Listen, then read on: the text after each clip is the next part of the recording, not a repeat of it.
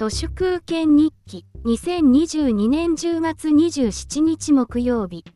世の中の情報のほとんどはいわゆる恐怖訴求です。日本のマスメディアは札回りが記者の仕事の中心であって、札回りで覚えた仕事のやり方を役所や圧力団体、民間企業に応用しているのです。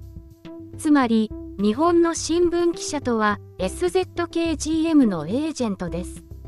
そして垂れ流す情報のほとんどが恐怖訴求です。恐怖訴求とは、読者や視聴者の内面にある危機感や不安感に訴えかけることを軸にアピールすることです。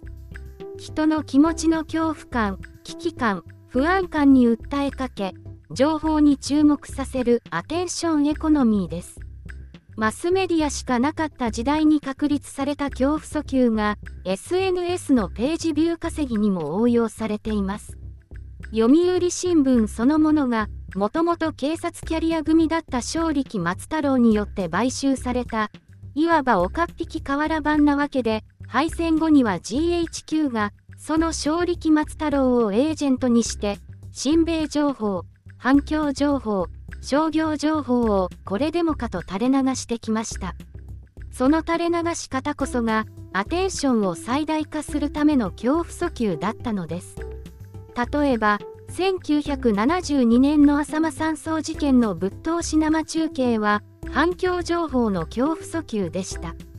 左翼は頭が狂ってるぞ、その恐怖感、危機感、不安感に訴えかけ、全共闘運動や学生運動そのものがおどろおどろしいものとして大衆の心理に恐怖として刻み込まれました。政治活動そのものを恐ろしいものだと植え付けて、せんきゅうひゃくななじゅうねんだい以降の恐怖訴求は商業情報に移ろいでいきました。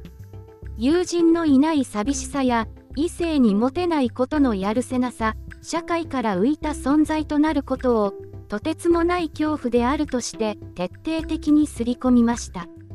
その恐怖を味わうことを避けるために、次から次へと消費することが求められたのです。そしてこの人間関係の恐怖訴求のソリューションとして、創価学会や統一教会、オウム真理教などの新興宗教が条例をばっこしたのです。消費することで人間関係の恐怖が解決しない、社会不適合者や生活困窮者をターゲットにした恐怖訴求こそが日本のカルト宗教です。朱子学カルトとは、人間関係の恐怖を日本に土着化したとんでも朱子学によって免れようとする面妖な恐怖訴求です。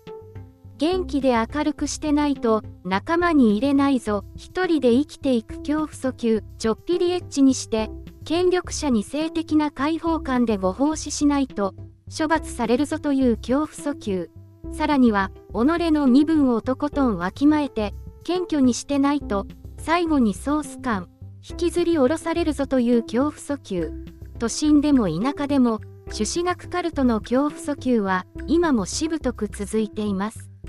ヤフコメもツイッターも恐怖訴求かちょっぴりエッチなお尻についての記事じゃないとページビューが稼げません。本当はありもしない恐怖を見せつけられ、犬のように飼いならされている愚か者たちが、その悲しい現実や奴隷の恐怖をつかの間、忘れるために飲む薬物がエタノールなのです。本日は以上です。ありがとうございました。人の行く裏に道あり花の山。